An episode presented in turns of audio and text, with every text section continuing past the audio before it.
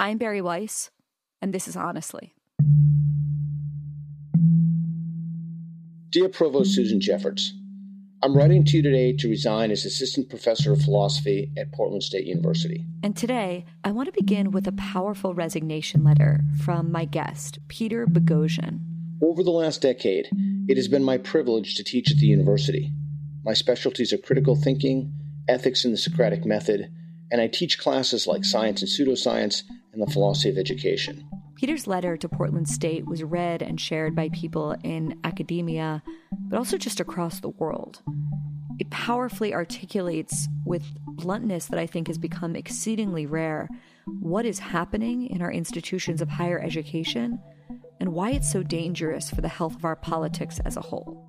But in addition to exploring classic philosophers and traditional texts, I've invited a wide range of guest lecturers to address my classes from flat earthers to Christian apologists to global climate skeptics to Occupy Wall Street advocates. I'm proud of my work. I've invited these speakers not because I agree with their worldviews, but primarily because I didn't. From those messy and difficult conversations, I've seen the best of what our students can achieve questioning beliefs while respecting believers, staying even tempered in challenging circumstances, and even changing their minds. I never once believed nor do I now, that the purpose of instruction was to lead my students to a particular conclusion. Rather, I sought to create the conditions for rigorous thought, to help them gain the tools to hunt and furrow for their own conclusions. This is why I became a teacher and why I love teaching. But brick by brick, the university has made this kind of intellectual exploration impossible. It has transformed a bastion of free inquiry into a social justice factory whose only inputs were race, gender, and victimhood, and whose only outputs were grievance and division. Students at Portland State are not being taught to think. Rather, they are being trained to mimic the moral certainty of ideologues. Faculty and administrators have abnegated the university's truth seeking mission and instead drive intolerance of divergent beliefs and opinions. This has created a culture of offense where students are now afraid to speak openly and honestly. I noticed signs of the illiberalism that has now fully swallowed the academy quite early during my time at Portland State. I witnessed students refusing to engage with different points of view. Questions from faculty at diversity trainings that challenged approved narratives were instantly dismissed. And those who asked for evidence to justify new institutional policies were accused of microaggressions. And professors were accused of bigotry for assigning canonical texts written by philosophers who happened to have been European and male. At first, I didn't realize how systemic this was, and I believed I could question this new culture. So I began asking questions. What is the evidence that trigger warnings and safe spaces contribute to student learning? Why should racial consciousness be the lens through which we view our role as educators? How did we decide that cultural appropriation is immoral? Unlike my colleagues, I asked these questions out loud and in public. I decided to study the new values that were engulfing Portland State and so many other educational institutions.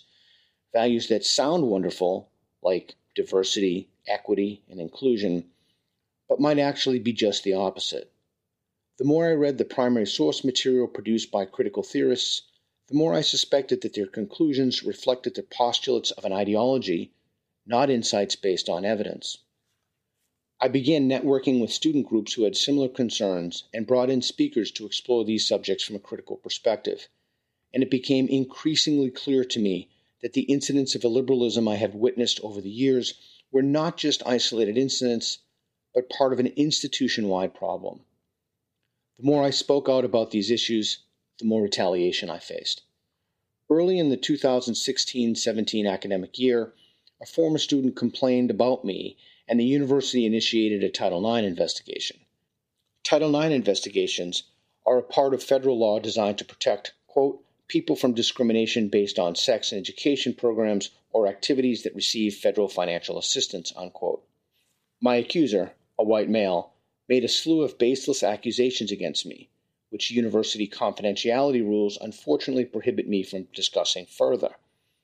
What I can share is that students of mine who were interviewed during the process told me the Title IX investigator asked them if they knew anything about me beating my wife and children. This horrifying accusation soon became a widespread rumor. With Title IX investigations, there is no due process, so I didn't have access to the particular accusations, the ability to confront my accuser, and I had no opportunity to defend myself. Finally, the results of the investigation were revealed in December 2017. Here are the last two sentences of the report. Quote, Global Diversity and Inclusion finds there is insufficient evidence that Boghossian violated PSU's prohibited discrimination and harassment policy. GDI recommends Boghossian receive coaching. Not only was there no apology for the false accusations, but the investigator also told me that in the future I was not allowed to render my opinion about protected classes or teach in such a way that my opinion about protected classes could be known. A bizarre conclusion to absurd charges. Universities can enforce ideological conformity just through the threat of these investigations. I eventually became convinced that corrupted bodies of scholarship were responsible for justifying radical departures from the traditional role of liberal arts schools and basic civility on campus. There was an urgent need to demonstrate that morally fashionable papers, no matter how absurd, could be published. I believed then that if I exposed the theoretical flaws in this body of literature, I could help the university community avoid building edifices on such shaky ground. So, in 2017, I co published an intentionally garbled peer reviewed paper that took aim at the new orthodoxy. Its title, The Conceptual Penis as a Social Construct. This example of pseudo scholarship, which was published in Cogent Social Sciences, argued that penises were products of the human mind and responsible for climate change. Immediately thereafter, I revealed the article as a hoax designed to shed light on the flaws of the peer reviewed and academic publishing systems.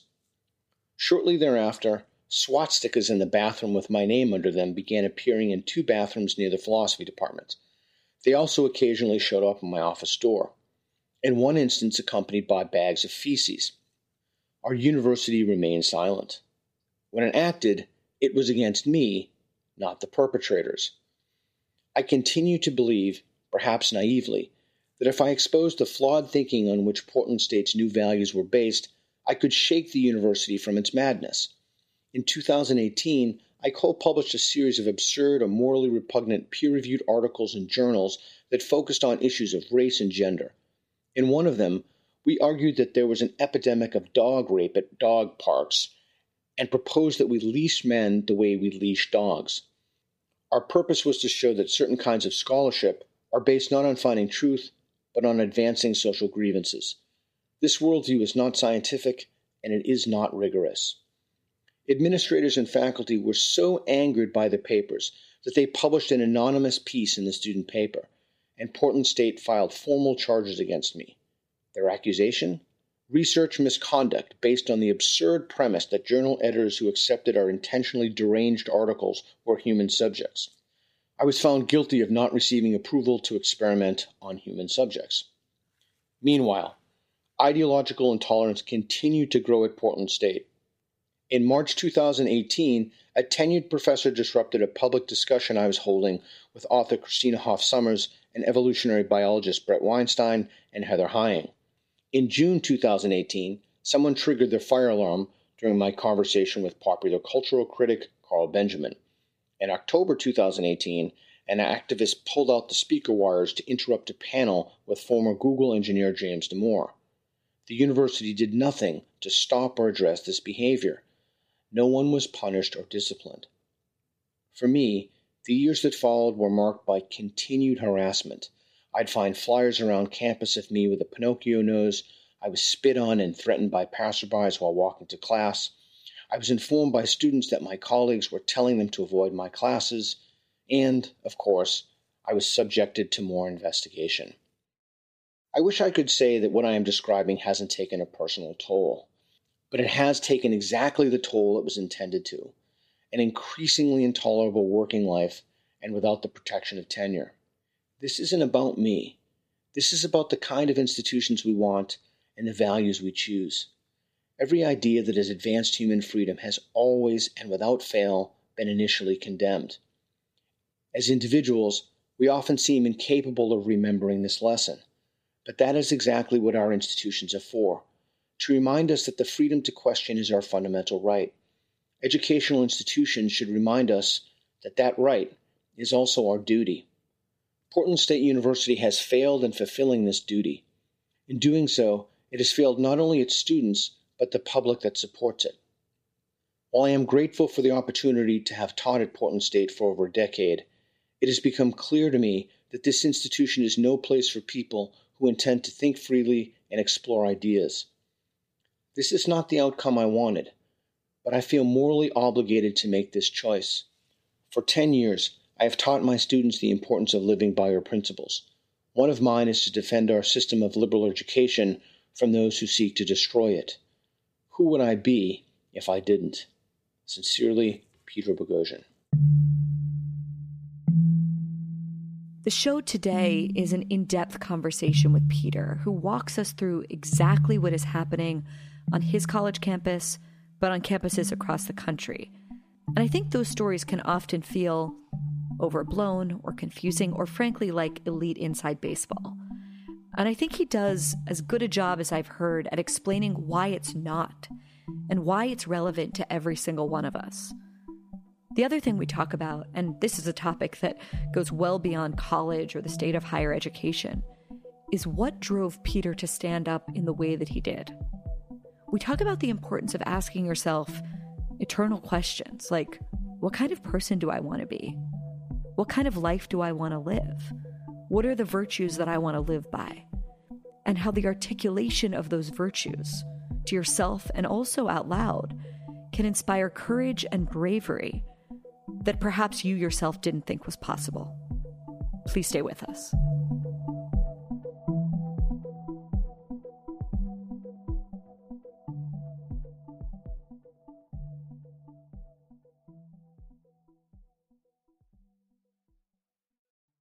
There's so much more to Jewish history than persecution. I know it's sometimes hard to believe that when you talk to Jews, but trust me, there is. And in Jewish History Unpacked, the newest podcast from the people who brought you Unpacking Israeli History, you'll find out about some of the craziest, most amazing, but lesser known stories that fill the Jewish history books. Given that the Jewish people's history goes back for millennia and spans continents and epochs, there are so many stories you just won't want to miss. You'll end up asking yourself questions that you never thought of, like was Napoleon actually a hero for the Jews? And why were there so many suicide pacts in the first century? Hosts Yael Steiner and Jonathan Schwab will fill you in on what happened, how it happened, and why all of these ancient stories still matter. You can find Jewish History Unpacked wherever you listen to your podcasts. Okay, so Peter, I want to go back before the transformation, before the university became this social justice factory. What was it like when you joined Portland State University, and what was the context that you joined under? It was a great place to teach. I did my dissertation at Portland State University. That's where I got my doctorate, and I taught in prison systems. And I was drawn to Portland State because I enjoyed the let knowledge serve the city brand. Is that the motto? Yeah. Yeah, and I, I believe that. I believe that knowledge should be inherently practical to help people.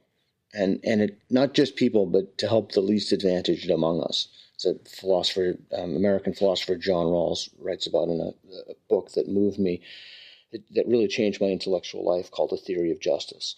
But I believe that, and I lived it, and so so I taught at Portland State, and and then I I got involved in the atheism and the atheist movement, and they loved that. They they were they loved that because that comported broadly with the worldview. So I never really encountered any any problems there. And it it wasn't until significantly after that that I started really piecing things together. You mentioned that you taught in the prison system. What does that mean? What did you teach? Oh, I taught critical thinking and moral reasoning with the goal to increase prison inmates' moral reasoning abilities to help them desist from crime and teaching them how to think through morally complicated problems. Hmm. It was basically a kind of training where they can empower themselves with reason. Because to me, that's that's what the whole this whole thing is about. It's about reason and evidence. How did teaching in the prison system compare to teaching at Portland State, at least in the beginning? uh, t- teaching in the prison system is uh, totally unmediated. uh, I, I enjoyed it. I, I had a, a um, the discussions were among the most free. I published those discussions. Anyone wants to read them, but they were among the most free I've ever had. They were completely unmediated, totally honest.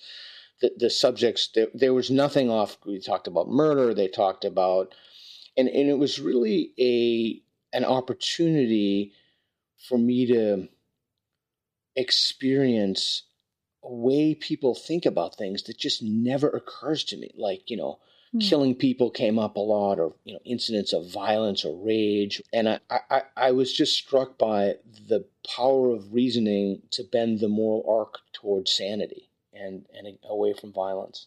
You are drawn to people who think differently than you you're fascinated by that, which is something that these days seems like a quality that's increasingly rare. And you write about that in your letter. You mentioned in your piece that you brought into your classes flat earthers and Christian apologists and people who think radically differently than you. What was your goal in exposing your students to people like that? And what was the feedback like at first when you when you began doing that at school?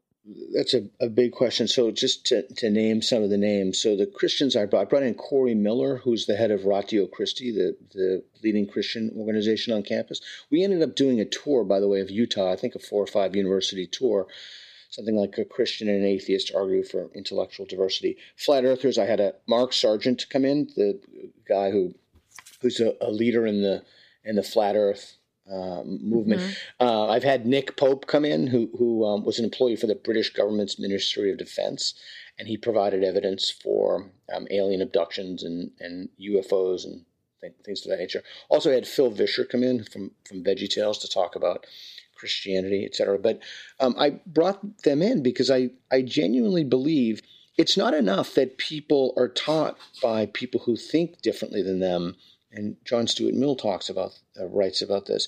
They have to be taught by people who believe it. So I don't believe any of the arguments for the existence of God. Like I teach them, but I don't believe it. And and if you really want students to get the most out of it, you have to bring in people who are believers. You just you just have to. So when you did this at the beginning, let's say a decade ago, what was the student response? Well, it was terrific, but even now when I brought in the flat earth the flat earth guy, the response was excellent. But now I like the global climate change fellow, I could never bring in, I could never bring in individuals who question the dominant orthodoxy. There, there are things that you just, anything about protected classes, for example. What do you mean when you say protected classes?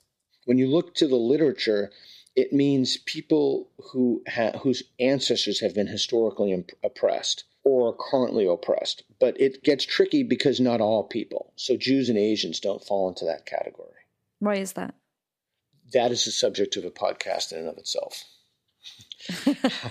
okay, so just to go back to your experience at Portland State, you get there about a decade ago. At first, you're saying it's an ideal place to teach. Mm. But pretty early on, my sense is you started to see it change. And I'm wondering in what context you started to see the sort of seeds of the illiberalism that it sounds like have now fully swallowed the university. When did you start to see it? I started to see it very, very, very early on in glimpses. Maybe I'm not too good with timelines, but maybe 2012, 2013, I saw glimpses of it. But I just never assumed that there was a culture that wasn't just facilitating this um, being emotionally brittle and kind of uniquely susceptible to I don't know, it's hard to explain. It's just like a kind of infancy. You know, people shaking their hands or jumping up and down or crying or running out of class. Again, and I also teach. Whoa, whoa, whoa, wait, wait, hold on. People okay. are running out of class and crying. What, what would, what would drive a student at Portland State or in one of your classes to run out of class crying? All right. So I was saying that there are biological differences between the sexes. And a person from the back of the class screamed out at me, well, well what's an example of that? And so I said, why, why are there no women on professional football teams? And this individual from the back of the class just started screaming obscenities at me and ran out of the class. Um, to this person's credit, they came back into the class, you know, half an hour later after their many of their colleagues, uh, the other students actually went down to calm them down and told them that, that it's okay. Hmm. You mentioned to me an incident regarding Star Trek. Is is that right? Correct.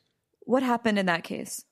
I'm a science fiction fan, would be putting it mildly, and I use Star Trek examples in my class. And I was using Star Trek examples, and, a, and a, a woman in class had never even heard of Star Trek and I was very surprised that she like I can understand you you one wouldn't watch Star Trek, but that actually they hadn't heard Star Trek was really surprising to me.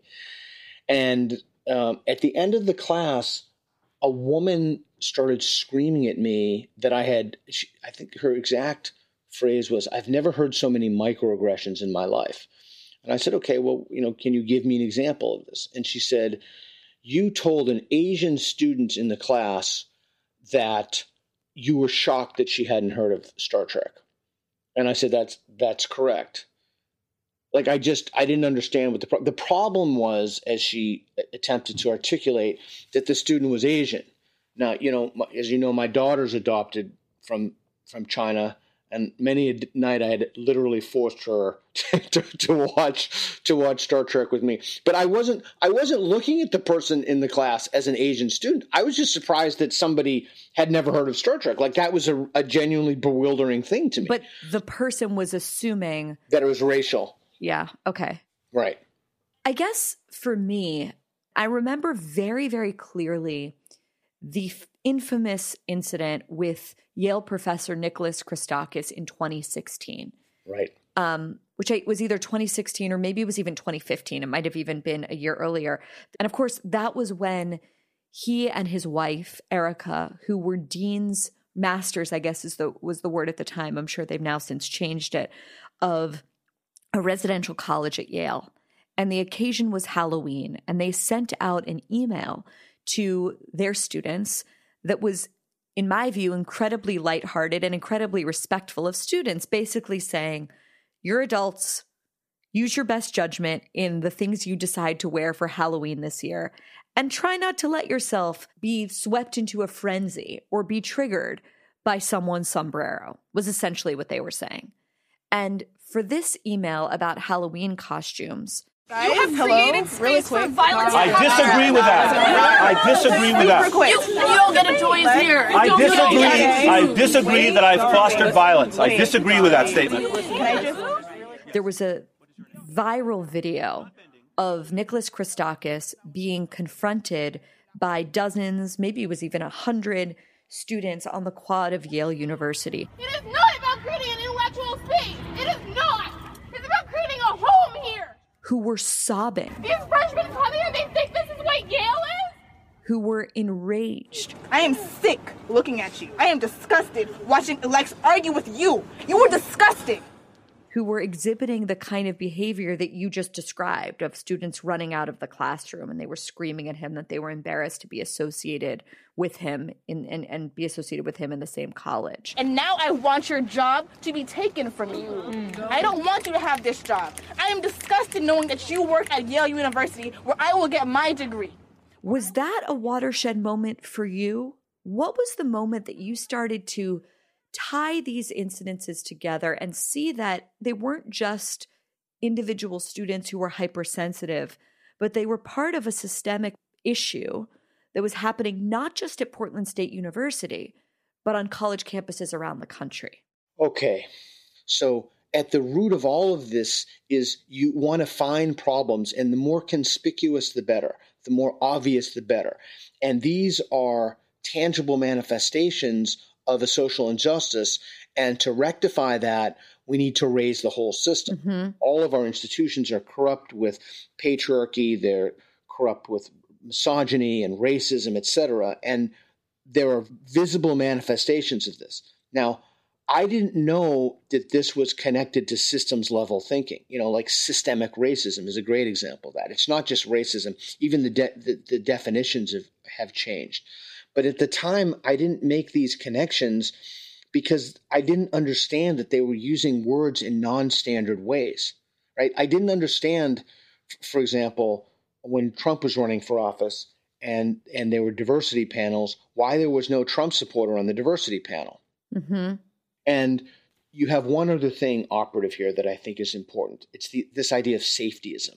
It's the idea that certain thoughts, certain ideas are intrinsically harmful to people, but they're not just harmful in a blanket way. They're harmful in ways that affect race, gender, and sexual orientation. And so you need to protect people from those ideas. So you need to create systems that guarantee their safety. For, eh, for example, inclusion is an example of that. So when you create an inclusive space, you're creating a welcoming space. And in order to create a welcoming space, you have to make sure that people don't feel excluded and they feel welcomed.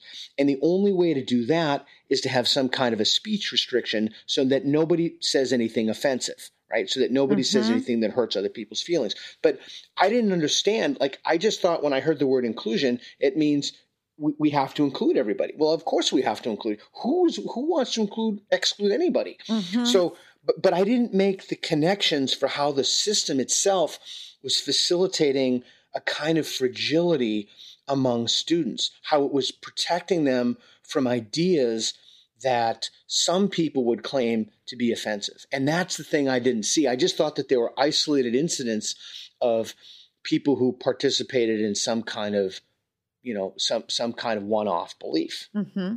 So, for example, the whole microaggressions thing was just totally fascinating to me. Like I just couldn't understand how, it, particularly in a philosophy class, how you were supposed to learn philosophy if you didn't engage certain ideas that could offend people. Yeah, like I, it just, it, I literally was trying. I just couldn't understand it, and so I remember there's an article by two, 2017, Scott Lilienfeld, it's called Microaggression Strong Claims, Inadequate Evidence.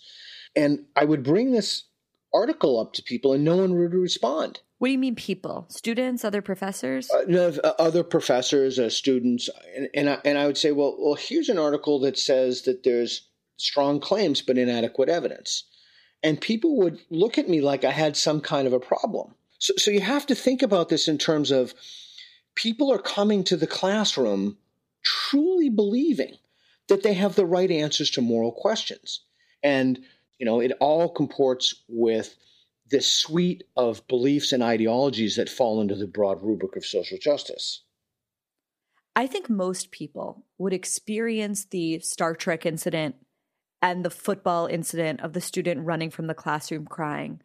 And I think they would think to themselves, Peter, keep your head down. I'm going to keep my head down. I'm going to be cautious. I'm going to sort of distance myself from anything that seems like it might be vaguely third rail um, and just kind of go with the flow here. But these incidents actually drove you to sort of go to the root of the ideology and the ideas and the books and the theories that are sort of the bedrock of the things that most of us walk through the world and we think, oh, that's crazy. Oh, that's woke. Oh, that's cancel culture. You actually became an expert in the ideas behind a lot of the nonsense that a lot of us read about in the headlines. Yeah, I, I, I don't think there's anything special about me. I just think that that's Socratic training. Like anybody who's been, who's really, truly, and, and sincerely read the Platonic dialogues and looked at the conversation Socrates had with people. He's just always curious about how people know stuff. I mean, it's pretty pretty straightforward. Like, why do you believe that? How do you know that? And I really do. If someone knows something I don't know, I want to know it too. And so I was always curious when when people were upset by something, and I was trying to figure out like what was the reason mm-hmm. that people were upset. Like I just I it, I couldn't figure it out. And even you know, when I asked I asked my colleagues, I, I even asked somebody who was in charge of this, and the response I got was to report me for asking questions. He literally reported me, and, and that's his job is to explain the diversity initiatives to people. And and at that point, I realized like, wow, there's there's something. Either I have fundamentally misunderstood something, or something is awry here. Something is sick. Something is truly wrong w- w- with this Well, it's like curiosity is the bedrock of the entire idea of an education. And all of a sudden, you were finding that that curiosity was a liability to you. Right. And it's only the bedrock of an education if you go in thinking that you don't have the right answers. If you go in thinking that you have the right answers to moral questions, there is no curiosity. It's a catechism, right? So, so it, it's not a symposium anymore where people come to discuss ideas. It's a kind of church. And not just a kind of church, it's a kind of fundamentalism. Where did you go looking for the primary source material? That's that's that's a great question. It took me a while to figure this out. So there's a nucleation point to the madness. And that nucleation point, the source, the, the where it is coming from, is in disciplines dealing with race, gender, and sexuality. Mm-hmm. Um, whenever I did learn about something that could not possibly be true, and I looked into it, invariably it came from a single body of literature. It came from what I later termed with my colleagues grievance studies disciplines that were designed to find grievances and point those out.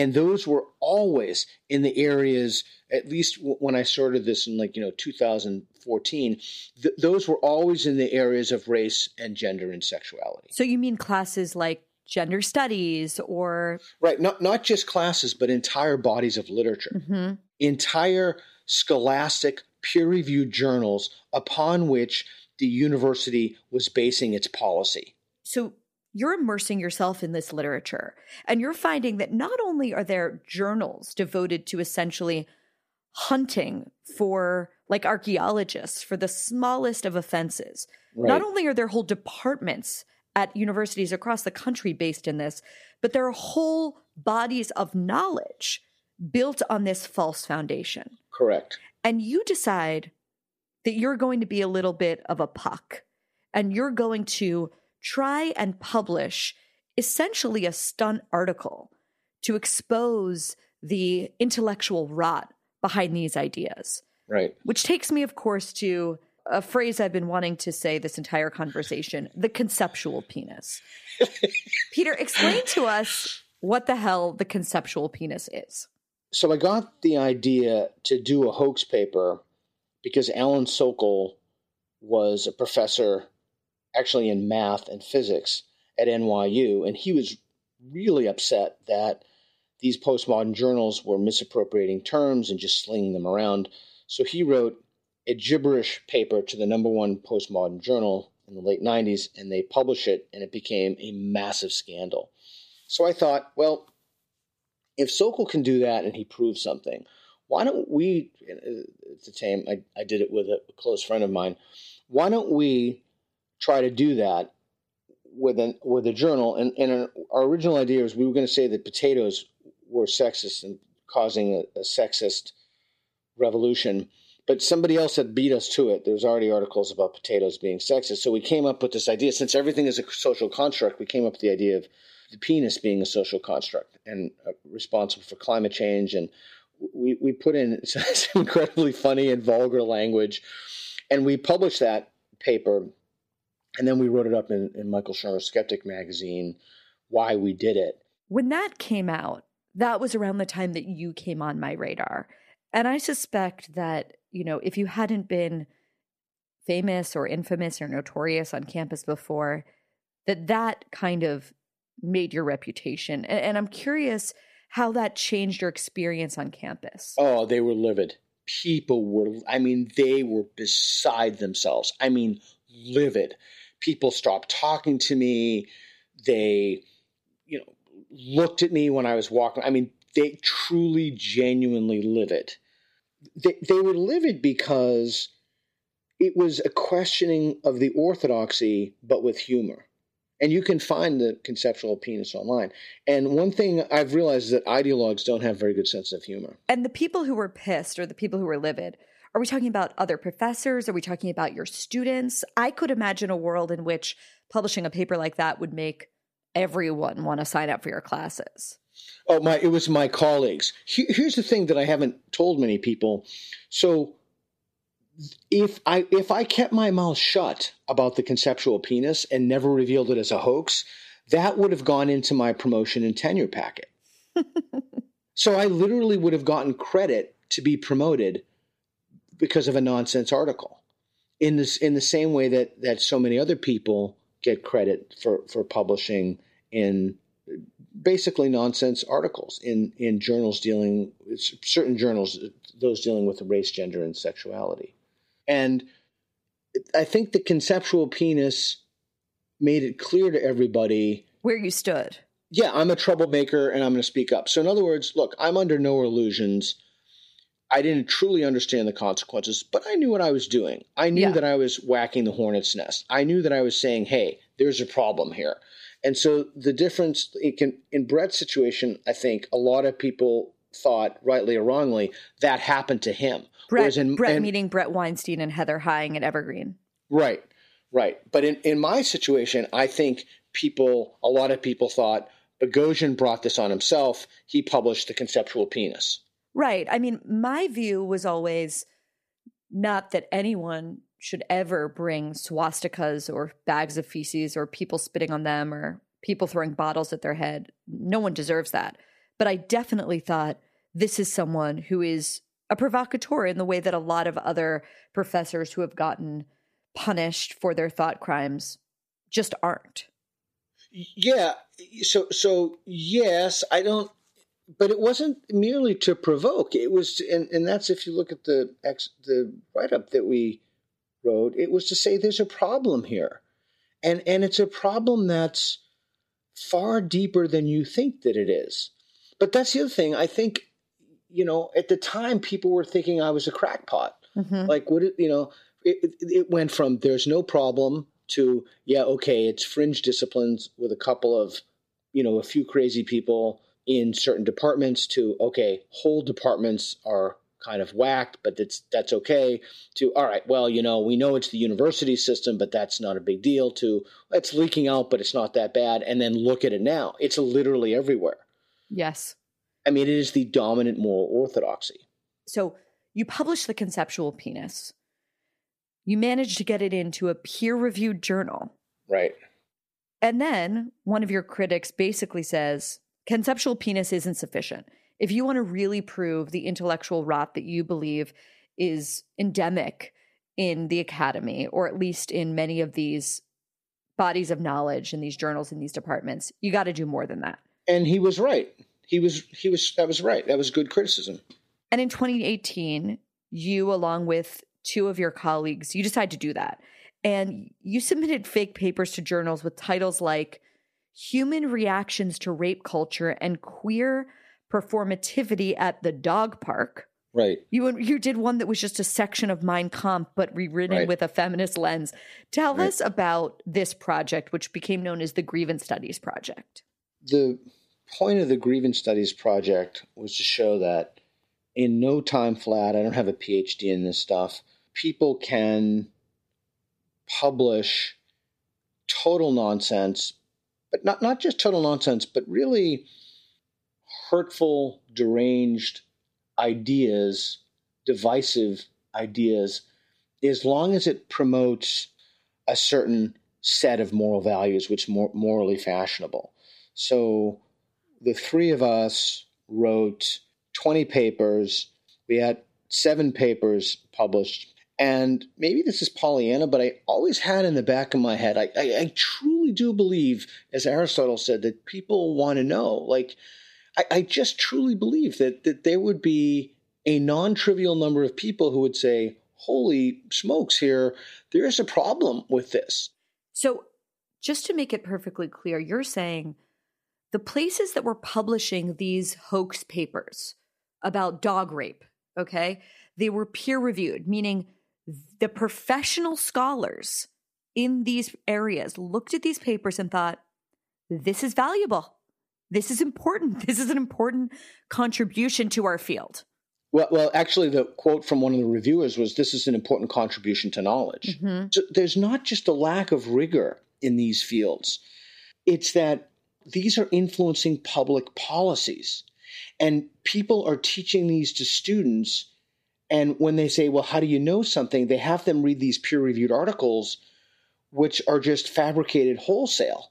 And then they're tested on it. And then they leave the university and they bring these ideas, for example, trigger warnings, safe spaces, microaggressions, etc. They bring that out with them. And then that gets embedded in the institutions where those people go. The whole idea, when you say a peer reviewed journal, right? At least Right. in the old world, that meant that it's the blue chip, it's the gold standard. Correct. And you were basically saying, no, it's sort of like, you know, if the Weiss family sat around and we all wrote papers saying the Weiss family is the best family. Like it, it's it's like a I don't want to say it's a conspiracy, but it's like a racket. It's idea laundering. What is idea laundering? So in idea laundering, a bunch of people. So we wanted. I love the the Weiss family. Is I'm gonna I'm gonna use that. so so the the Weiss family is the best family. They have all these superior values, and then you get your sister on there, and she's like, "Yeah, the Weiss family is awesome." And then I'm a big fan of the Weiss family. I'm like, "Yeah, I love the Weiss family." So we we all get together and we all agree that the Weiss family is fantastic. And so we're all in academia, we're academics, and so we start a journal. You put out the journal. Uh, maybe I solicit people to write in the journal. Maybe your sister's the editor of the journal. And then we publish a journal and we sell it to libraries.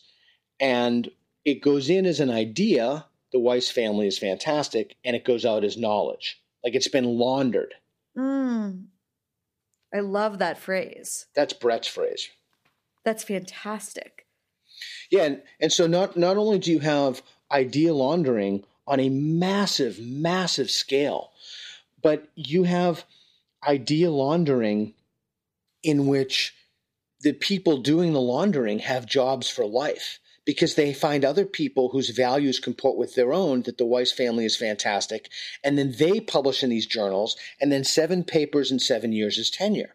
So then you change the whole institution is now geared around the fact that the the Weisses are the best family. But here's My parents my here's the parents are going to love this episode. Yes, sorry, go ahead. Okay. Well, here's the rub. If anybody wants to say, well, wait a second, what about, you know, the Smiths over there? Right. That won't get published. Why? Because why on earth would you publish a piece saying that if the raison d'etre of your journal is to say that the Weiss family is the best family, and someone someone says, "Well, wait a second, what about the Smith family?" Well, they're just not going to publish that. How did they capture these ideologues that you're describing? How did they manage to capture all of these departments and journals and create these essentially rotten bodies of knowledge? How did they do it from your perspective? Okay, so I have spent more time thinking about this than any sane, reasonable person should. Okay. So the first thing that they did, as I mentioned earlier, is that they changed the meanings of everyday words. Mm-hmm. So they have hoodwinked an astonishing number of people into thinking that words like diversity or equity, which have a positive valence, are good things. Everybody wants to be for equity, everybody wants to be for diversity. But the words don't mean what people think they mean. I, my my um, daughter goes to public school here. I'm constantly getting emails about equity, constantly. And every time I ask people what equity means, almost nobody knows what equity means, or they look it up in the dictionary and they see fairness. But from the literature, this is clearly not what these words mean. So, how did this happen? Is that they used words in non standard ways. So they they start by making waging war or really Trojan horsing language. It's a linguistic war, correct? It's, What's this what's the second stage? they built off of scholarship, largely French scholarship. And Helen Pluckrose has a lovely piece, How French Intellectuals Ruined the West, in Areo magazine, that explains that process. They, they use that as an edifice to construct a parallel discipline. Like whenever you see the word critical, it doesn't mean, you know, critical thinking. It basically means it's the study of something. And it's the study of a discipline usually to find it problematic in some way. One one way you could think about it is the communists wanted to flatten the economic hierarchy. but the woke want to flat, flatten the privilege hierarchy. So any anything dealing with privilege, you know, like fat studies. There's a journal, one of the, the journals that we published a piece in said that morbidly obese people, although they don't use the word uh, obese, very, very, very fat people should be allowed to compete in professional bodybuilding shows and they should open up their own competitive space where they go in and they display their fat in non-competitive ways. And the uh, the journal editors thought this was a fantastic idea. And by the way, that's why the Weiss, the Bari Weiss is not the best family, is not going to get in those those journals. Like you couldn't publish a piece in Fat Studies that said something like, "Well, you know, we need to to watch our A1Cs." Because that's not the purpose of the journal. The purpose of the journal isn't to talk about A1Cs or macronutrients or what have you. The purpose of the journal is to promote fat acceptance. So it just wouldn't work. So to answer your question directly, there there were certain values that they forwarded, and then it was a, a process of self credentialing from there. Now that's an oversimplified view of how it happened, but that's the basic idea. So now, so many of these thoughts and ideas are simply normative. You write in your letter, Peter, that the more that you question the ideology, the more you were retaliated against. Right. Explain to us what that looked like for you.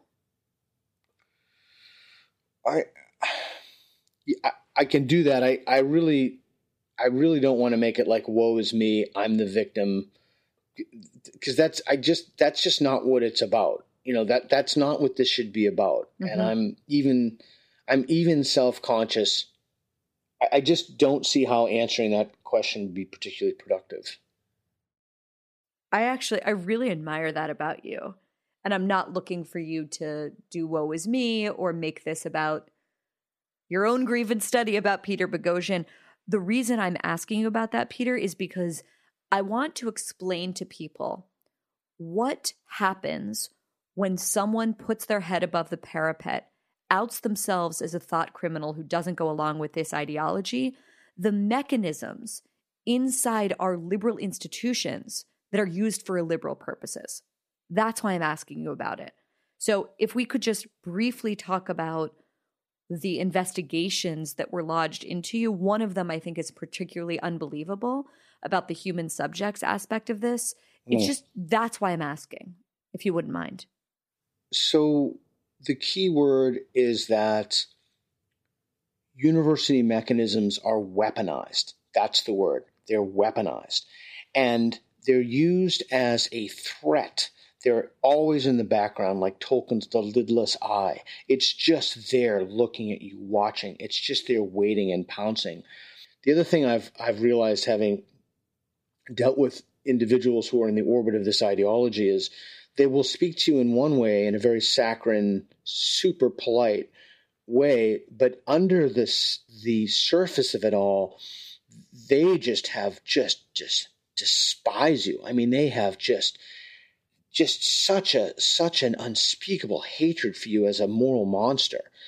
And so one of the things that happens is you, you start to realize that the people who you you thought were your friends aren't really your friends because those relationships weren't really based upon virtue and truth. They were based upon, you know, oh, he's in the same discipline or she's in the same office and everybody's smiling and have kind of a pleasantry, but those were not authentic relationships. And so people just stop talking to you. And the administration is constantly looking for something. They're just constantly looking for something to bring you up on or to get you again or to find because because these because they already know you're guilty, right? They know you're guilty. The, the question is what what did he do? We just have to find what he's done. Well, one of the things that they did in your case is Portland State's internal review board, correct me if I'm wrong, they open up this investigation into you in 2018 after these hoax papers.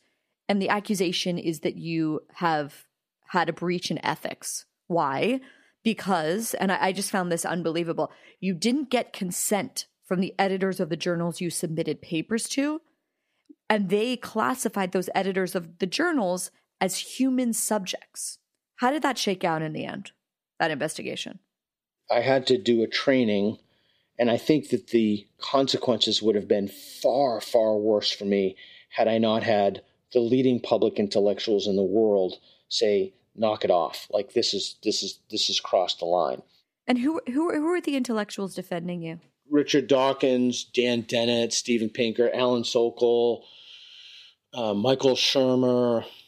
Um, I, I, the list just goes on and on. Uh, Jonathan Haidt. I mean, just literally the world's leading public intellectuals. Mm-hmm. But I have been investigated so many times for so many. I mean, I don't even know how much money, how much time, and the results of these investigations are basically nothing.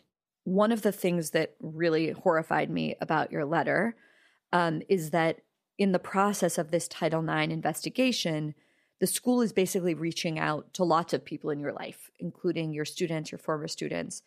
And those people reported back to you that the Title IX investigators were asking if they had heard about you beating your wife and children.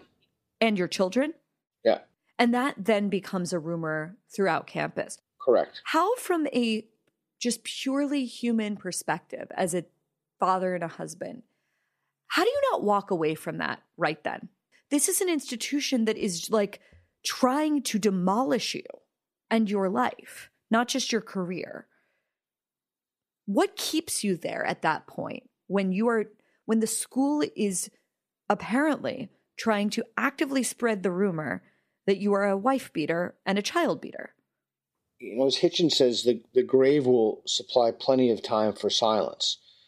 I think it's essential to stand up to bullies. You, you just can't let you, that happen to yourself. Again, I'm, it, it's not like it was anything particularly heroic. I, I, just wasn't having any of it. I mean, don't get me wrong, I was crazy stressed out because at the same time that was happening, I mean, there were all these other things that I, I just could not talk about in the letter. You know, someone's going through my Facebook page and they're asking, you know, ex girlfriends about my sexual activities and my any sexual allegations, and other people are. I mean, there was just so much crazy, totally, total departure from any norm of how we would deal with a situation.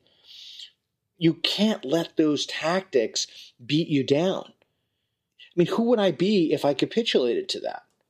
Hmm. There'd be no sense of integrity. There'd be no, you know, the from the Greek sincerity, you know, used from the Latin, you used to hold a vase up and to see if the vase was sincere, or at least so the rumor goes you'd hold it up to the light to see if it had been glued back together again. And there's something about being sincere and having your integrity and standing up to this hmm. that it's what we must do to have the kind of society we want to have. Because if we don't, then petty small people will always get their way, and that will destroy all of us. So there was really no choice. It wasn't like it was a great act of heroism. More with philosopher Peter Boghossian after this.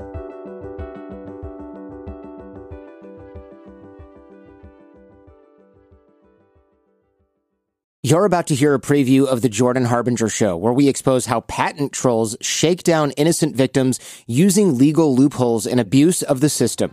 Hello, I notice you've been sued for patent infringement. I'd be happy to represent you for a price. Just remember, your defense cost is going to run around $3 million. Wow. The patent we were sued on had, as I recall, 113 claims. And every claim was almost the same. In other words, one claim would say, a computer accessing another computer to unlock software. And the next thing would be, software unlocked by one computer accessing another computer. That was just the same thing over and over 113 times, phrased a little bit differently each time. Since it took us four years and $2 million to overturn one of those sentences, they could put us through this for the rest of our lives. For more with Austin Meyer, including the details of his investigation into patent trolls and why none of us are safe, check out episode 326 of The Jordan Harbinger Show.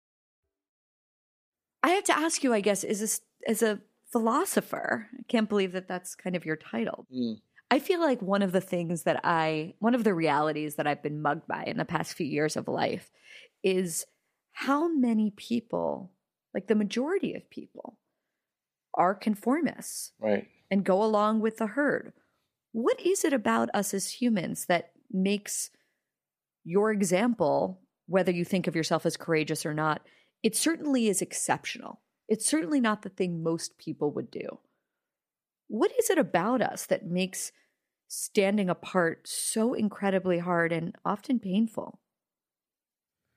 I guess it comes down to what kind of life you want to lead. That's the Socratic question. What kind of life do you want to lead? And the only answer to that, and in a profound way, this is a selfish answer. You have to live a virtuous life. You have to be forthright in your speech. That's the only way that you'll develop genuine relationships and friendships because it's the only way that people will know what you mean. And if you're not forthright in your speech, not only will people not know what you mean, you won't know what they mean. So you'll never have a relationship that's based on virtue. You have a relationship based upon what you think the other person thinks. So they'll never really know you as a person. And so only when you stand up to tyranny, only when you speak truth in the face of danger, from the Greek parrhesia, only when you do that will you lead a life that's truly worth living. What was that word again that you just said? Parrhesia. And what does that mean? Basically, speaking truth in the face of danger, for being forthright in your speech. It's, it's the essential component for a life worth living. Peter, in the spirit of holding on to virtues in the midst of, well, a shitstorm, I don't know what else to call it. Mm. I wanted to talk about, and this is something that I think a lot about in my own life, how you personally guard against letting lies and smears and nonsense around you like penetrate you how do you stop yourself essentially from being hardened and radicalized in the face of hardness and radicalism? Mm. And I just know from personal experience, but also, frankly, watching others, including people that we know, mm. that the experience of like being in the teeth of this ideology can cause you to become the very thing that you hate. Correct. Like anti fascists, Antifa. Sure. But I, I guess I mean more like black pilled. Like, mm. if they're not going to play fair, neither am I. Mm. If they're going to be trollish, I'm going to be trollish too. Let's fight fire with fire. It's more like a nihilism of spirit. If the question is, do I feel tempted to use methods to hurt people? The, the answer is no because to me, this has always been about ideas and not about people. And I harbor no animus against the people who have genuinely tried to make my life miserable for, for years now. I'm, I, I, this is going to be a weird thing to say, but I really do look at them as epistemic victims. They're just victims of an ideology. And one would think that, well, they're so smart or they're in academics, et cetera, and they'd be less prone to that. But it's exactly the opposite. It's because they're smart that they're better at reasoning to bad conclusions. So being smart isn't a prophylactic against believing dangerous things. It actually makes it worse because you become better at reasoning to those conclusions. So I don't harbor any ill will to, toward those people. So I, I wouldn't want to use any methods that would harm them. There'd, there'd be no point to that. Plato talks about in the Republic, he talks about beating a man makes him a worse man my mentor, who was in, um, interned in Buchenwald and went back to liberate the same the same camp in which he was. Uh, um, the Nazis put him prevented the guards from being killed either by the invading soldiers or, or by the other prisoners. He was really a paragon of decency. And so people are held sway to some very dangerous ideas, and harming them it, it's a form of injustice towards yourself. It doesn't, and it doesn't certainly doesn't do them any good. I want to read to you from an email that I got this week that I think is relevant to this conversation. It said, in part, it said this Today was my first day of New York grad school. I was the only one who didn't do the pronoun thing, and I just said my name instead. Mm. It was awkward, but I'm proud of myself. As a former English major, a teacher, and a sober person, I can't do groupthink, no boundaries, and blanket intimacy.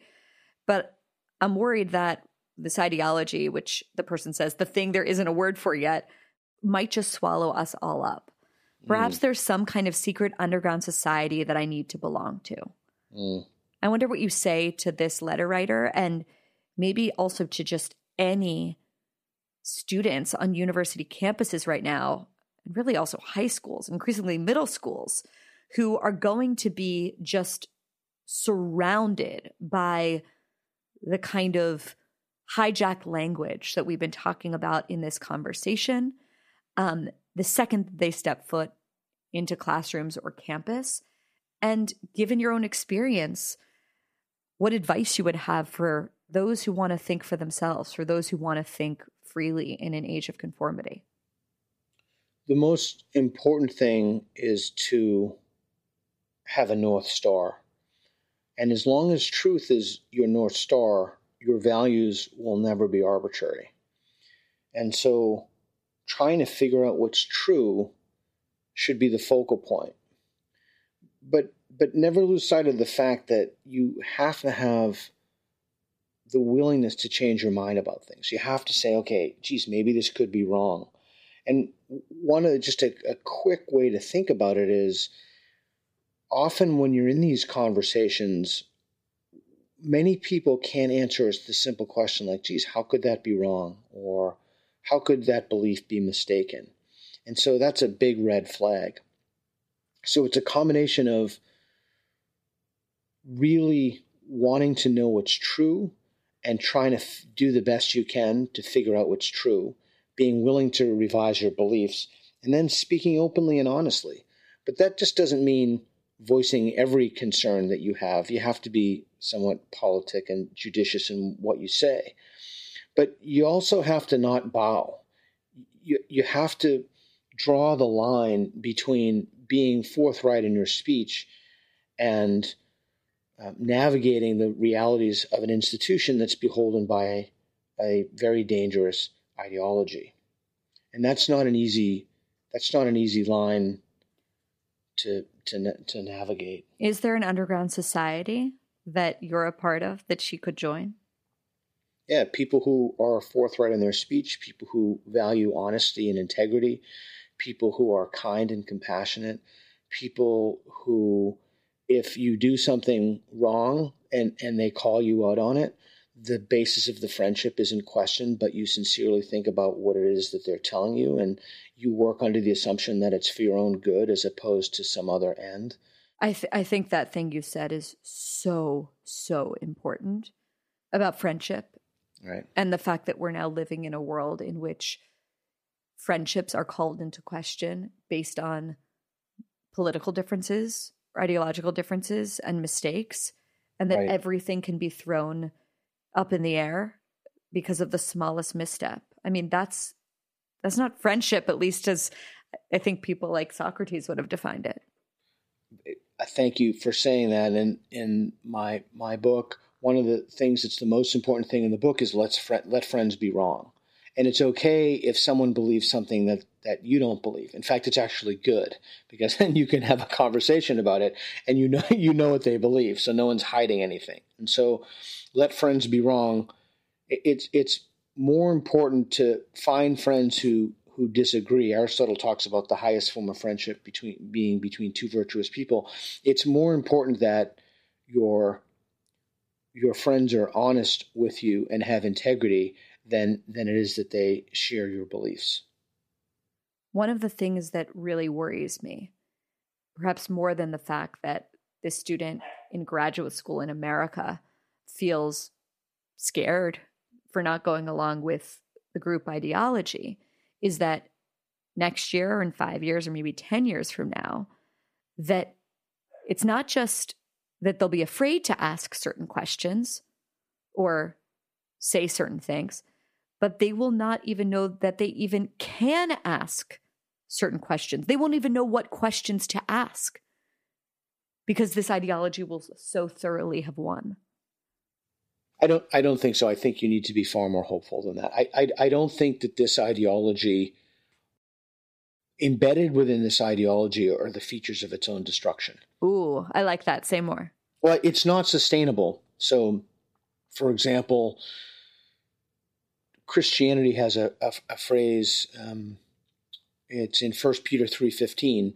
It's about giving a, a reason for your faith, giving a defense of your faith, and people who are defenders of the faith, they're called apologists. They're not saying, I'm sorry for believing, they're defending the faith. They know the other side of the argument. They know what the atheist side of the argument is. They know the responses to that. Those who participate in this ideology or who are in the orbit of it do not by design know the other side of the argument. They do not know what the problems to their conclusions could be.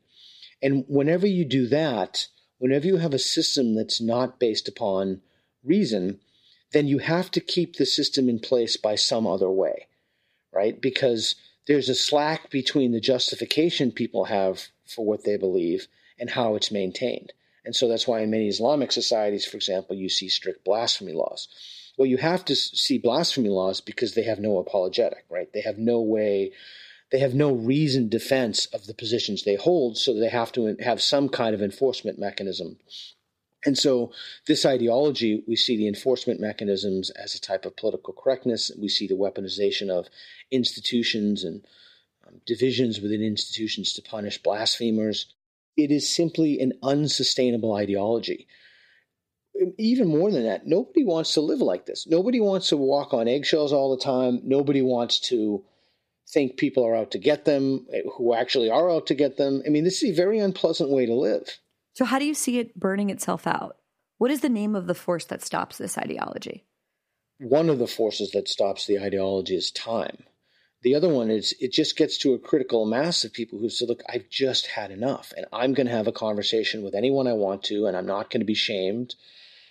Uh, an- another force that stops the ideology is like with Jodi Shaw, when you have people who give their, if, if, to borrow a turn of phrase, their testimony, and, and they speak honestly and openly to a camera, and they tell you their experiences. Because a lot of people don't know what's happening, right? A lot of your listeners think, well, I went to college five or six or ten years ago, and it was great. I had a great experience, and well, even within the last two or three years, this is not the institution you you graduated from, and so kind of waking people up to what the problems are and how severe it is because these are very, very, very severe problems that people simply don't know about.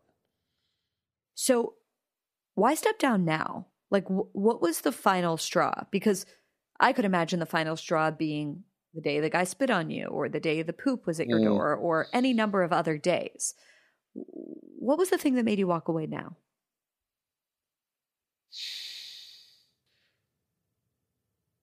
Why would I want to be in a job I made $60,000 a year. I loved what I did. Like, I truly loved what I did, but I couldn't do what I loved. Like, the institution itself prevented me from teaching, it prevented me from helping people engage ideas. So, it wasn't that I was not making a lot of money, but doing something I loved. It was that I couldn't do something I love, something I was actually hired to do. And I couldn't do that. So, what did it say about me if I stayed there? Mm. It's just not the person I want to be. Well, there are certain people who will look at your decision to leave, I imagine, because this was a huge response that I got from loving critics after I left the New York Times. And they would say, You're giving up, you're throwing in the towel.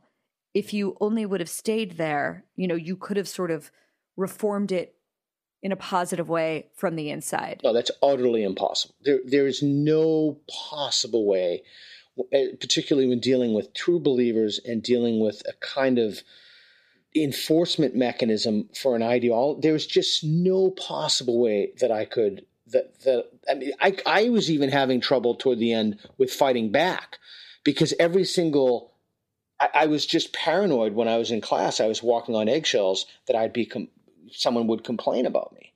So before you accused me of not having enough hope, but now you're saying the institutions themselves can't be reformed. But what's the alternative to that? Parallel institutions. So I agree with you. When I say this, you have to have more hope. I'm talking about long term hope that this ideology will die off. Now, what, what I don't know is the damage it will do to our institutions before that happens. But there are new institutions being made, new academic institutions, and there's the promise of many new technologies. The earlier stages, the prototypes were in like MOOCs, massively online classes and such. So I, you, you already see new universities being put together. You see new K through 12 educational systems. And so I don't think that the system as it is, is, is salvageable. I think it's it's too far lost. Our mutual friend Niall Ferguson feels the same. What will emerge from that is the key question. This is very much like the the late 90s when the media empires, the traditional media giants were collapsing. People looked around and they didn't really understand what was happening. And then a, new infrastructure emerged that, that took over that. And actually, for what you do, you're part of that new infrastructure in, in journalism and media. And just as you're part of that, so too will there be other new types of institutions that are popping up. Obviously, that begs the question what's next for you? And do you see yourself as having a role in building those parallel institutions? What's next for me is I've started something called National Progress Alliance, nationalprogressalliance.org, and I want to expose, I want to speak in a blunt way and be honest with people about what this is about. And this is what I'm now dedicating my time to. And I would consider these at core free speech, cognitive liberty, which is something we didn't talk about at all, but we probably should. But the the promotion of of cognitive liberty, freedom of assembly, freedom of the press, and really liberal values, liberal values in the broadest possible stroke. So that's that's what I'm going to spend my days doing. Cognitive liberty meaning the ability to think freely? Yeah, so I think this is so important, but it's not um, I never hear this brought up the individuals who participate in this ideology, they're only attempting to take away your speech because what they really want is your cognitive liberty. They want you to think about questions, particularly moral questions, in a certain way. They want you to have particular answers to that. That's why free speech is so dangerous to them. Free mm. speech is just a proxy. This is all about cognitive liberty, of allowing people to, to believe certain things how do you know when cognitive liberty is being threatened? Is the only way to know that based on whether or not people feel comfortable and safe to speak freely? Or is there another litmus test? I'm curious. So, for example, it wouldn't be about the quality or the clarity of argument, it would be about the conclusions that one had. So, if one gave terrible reasons for a conclusion that was fashionable, that would be good. But if if one gave great reasons for a conclusion that was unfashionable and did so in a, a clear way, that would be bad. So it should all be about methods of reasoning that people use to arrive at their conclusions, right? That's the Socratic method. So one one way that you would know that your cognitive liberty is threatened is if you're told that there are right answers to moral questions. So it's not just a, an epistemological question, in other words, a question of knowledge, it's a question of morality.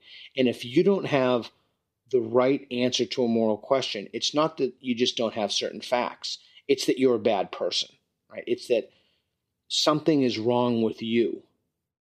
Peter, at the end of your letter, you write this This isn't about me. It's about the kind of institutions we want and the values we choose. Every idea that has advanced human freedom has always and without fail been initially condemned. And I just wanted to ask was there, when you wrote that, was there an example of an idea that you were holding in your mind as you wrote yeah, that? Yeah, the civil rights movement.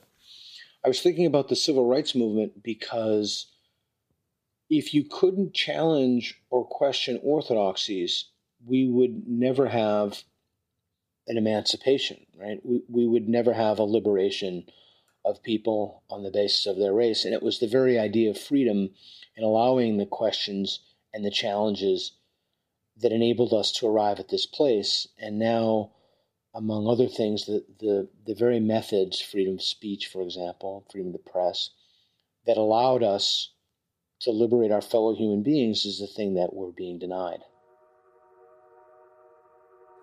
Peter Boghossian, thank you so much for coming on and thank you for speaking with parrhesia. I hope I used that word correctly. Thanks, Bari.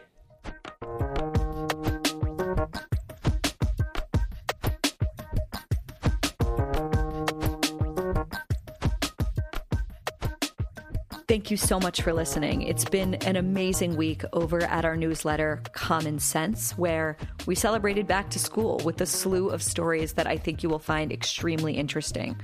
We talk about the unintended consequences of gifts from billionaires like Mackenzie Scott to schools like Whittier College. We talk about the explosion in homeschooling in this country. And we have a fabulous essay by a 17 year old in New York about how he became immunized to woke politics. Read all of that plus Peter's letter at bariweiss.substack.com. See you soon.